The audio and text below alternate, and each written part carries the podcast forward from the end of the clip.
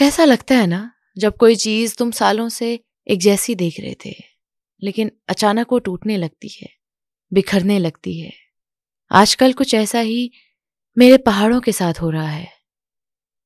वो अपने ही आंचल में टूट रहे हैं, खुद में ही धुमिल हो रहे हैं। पेश है एक पहाड़ी लड़की। मेरे यानी कविता खत्री के साथ। जहाँ आप मिलोगे, मेरे पहाड़ से और मुझसे।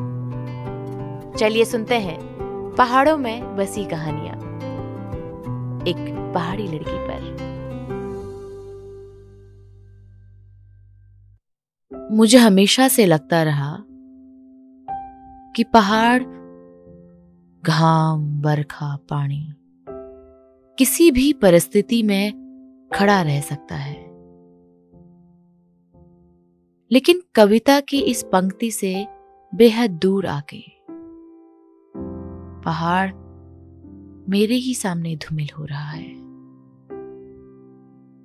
अनंत की परिसीमा में फैला पहाड़। आज बिखर रहा है। टूट रहा है अपने ही आंचल में। मैं दूर खड़ी उसे देख रही हूँ। जैसे एक बच्चा पूरा दिन खेलने के बाद अपनी थकान मिटाने के लिए माँ की गोद को ढूंढता है। आज पहाड़ भी अपने आंचल को ढूंढ रहा है